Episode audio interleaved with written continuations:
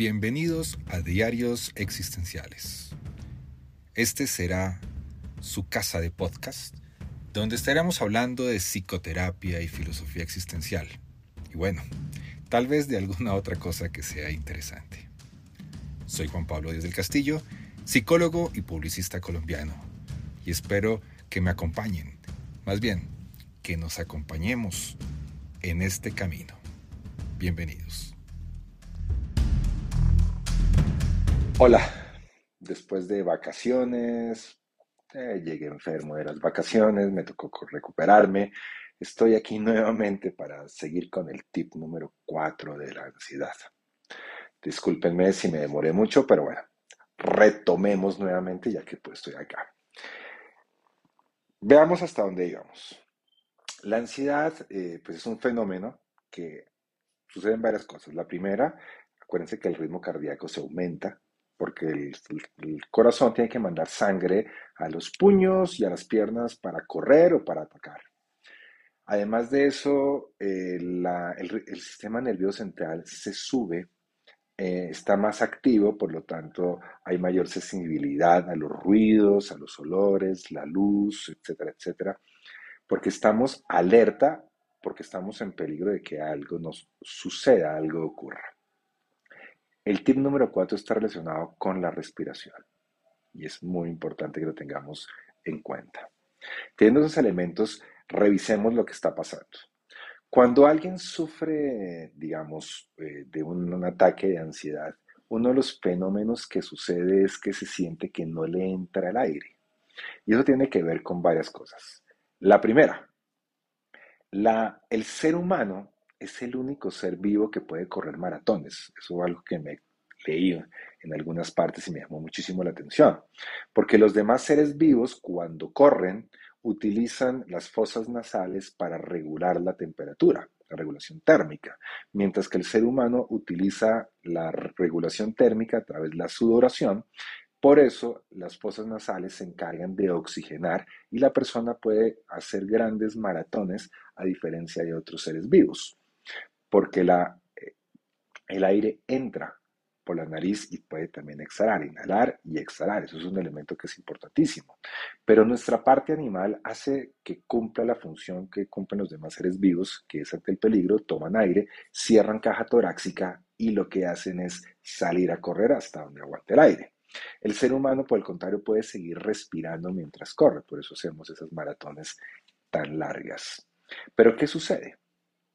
Cuando estoy sufriendo un ataque de ansiedad, se cierra la caja torácica y yo empiezo a tomar aire y siento que no me entra, siento que no entra el aire, porque el aire está relacionado con la vida. Por lo tanto, dense cuenta, si a mí no me entra aire, empieza una angustia eh, completamente diferente. ¿Y qué voy a hacer yo? Pues voy a acudir a las personas expertas alrededor y le voy a preguntar seguramente a alguno de mis tías o alguno de mis tíos y me va a decir, mi hijito, lo que tiene que hacer es respirar profundo. Entonces, tomamos aire, ¿cierto? Exhalamos y esa respiración profunda sucede en varias cosas. La primera, se cuenta que se abre la caja torácica completamente. Y cuando entra mucho aire al organismo, uno, el ritmo cardíaco va a aumentar, porque el aire va a hacer que se empuje más la sangre, por lo tanto va a haber mucho más aumento del ritmo cardíaco, entonces va a generarse otra sensación un poco molesta. Segundo, como estamos cerrados, no vamos a sentir que nos eh, llenamos completamente, sino que además vamos a seguir inhalando y vamos a empezar a inhalar más rápido, aumentando cada vez más la ansiedad. Por lo tanto, es una estrategia que nos sirve. Y, en segundo lugar, tercer lugar, perdón, cuando yo exhalo, voy a exhalar más dióxido carbono, carbónico del que normalmente exhalo. Y entre más dióxido de carbono exhalo, las, algunas partes del cuerpo se van a empezar a sentir que se duermen. Entonces imagínense, ansiedad, no poder respirar y sentir que partes del cuerpo se me duermen, van a ayudar a que se aumente la ansiedad. Por lo tanto, el ejercicio de respirar profundamente no va a ser tan útil. Por eso hay diferentes tipos de formas de respiración que se pueden dar. Eh, entonces, la, la respiración común de lo que nos dicen por lo general es respira profundo es uno de los mayores errores porque eso va a aumentar la ansiedad y puede generar un ataque de pánico. ¿Qué sistemas de respiración sí funcionan? Aunque estoy un poco congestionado, voy a intentar hacer el ejercicio. Uno de ellos tiene que ver con la respiración que podemos llamarla 1-2. Y es por cada segundo que tome aire lentamente por la nariz, exhalo en el doble del tiempo por la nariz. Entonces, si tomo aire, cuento 1, 2, 3, detengo la respiración, la mantengo y exhalo en el doble del tiempo, entonces en 6. 1, 2, 3, 4, 5 y 6, haciendo una exhalación mucho más lenta. Y hacemos el ejercicio unas cuatro veces, paramos y seguramente se va a reducir uno de los niveles de precisamente de ansiedad.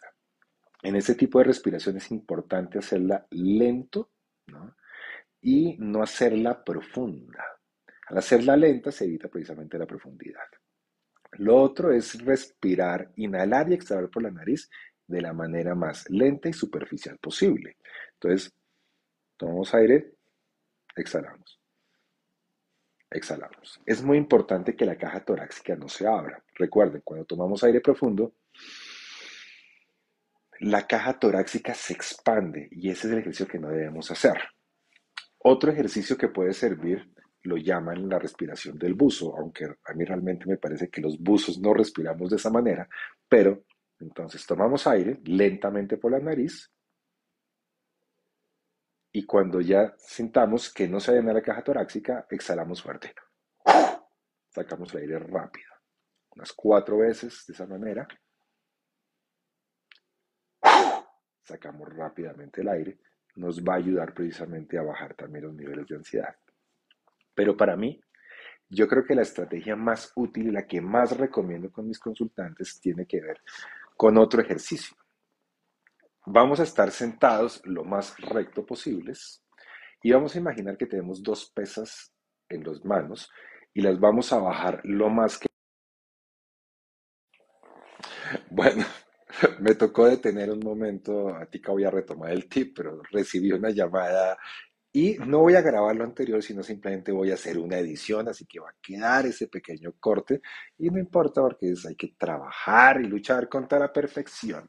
Tenemos que ver que no somos perfectos y que a veces hay esos pequeños errores. Pero bueno, retomemos lo que estaba contando. Entonces, en este ejercicio que es mi favorito, como les venía diciendo, van a imaginar que ustedes tienen una pesa en cada mano. Y lo que van a hacer es descolgar los brazos un poco más para acá, lo más que puedan. La idea es que los hombros queden lo más bajo posible. Tomen aire lentamente por la nariz y exhalen por la nariz lentamente. Dense cuenta la diferencia. Cuando yo no tengo las pesas, no tengo los brazos abajo, yo respiro y se en la caja torácica, los hombros se suben. Mientras que si tengo los hombros abajo, los hombros al tenerlos abajo va a impedir que la caja torácica se llene, facilitando precisamente el ejercicio de, la, de respiración para disminuir los niveles de ansiedad. Entonces, los tenemos los brazos abajo, tomamos aire lentamente, exhalamos, y, ese, y es precisamente esto va a evitar que se llene la caja torácica y se aumenten los niveles de ansiedad. El más común de todos los ejercicios de respiración es el de la bolsa de papel. Se la gente que ha visto The Big Man Theory, a Sheldon Cooper, él tenía en muchos momentos la bolsa para respirar por un ataque de ansiedad, porque va a impedir que entre mucho más aire y el dióxido de carbono tampoco se aleje tanto. Diferentes razones y son metodologías que van a ayudar a disminuir también la ansiedad en un momento de intervención cuando lo estemos sufriendo en un momento. También hay que aclarar que si ustedes en la cotidianidad hacen ejercicios de respiración, no porque sufran ansiedad, también les va a ayudar a facilitar los niveles de respiración. No se asusten cuando llegue la ansiedad. La sensación de ahogo tiene que ver con nuestra parte animal no respiremos profundo. Eso, no es favorable. Respiramos corto, no profundo. No respiremos rápido. Intentemos que no se la caja torácica bajando los brazos y sobre todo, porque la idea es disminuir precisamente sus niveles de ansiedad. Espero que este tip, número 4, ayudado con el del sueño, con el de la alimentación y el del ejercicio, les vayan ayudando. Ahí seguiré enviándoles cada vez más tips y discúlpenme por estas dos semanas, tres semanas sin enviar el siguiente tip, pero por temas vacacionales y de gripa tuve ese problema. Nos vemos muy pronto y muchas gracias por oír y ver estos videos.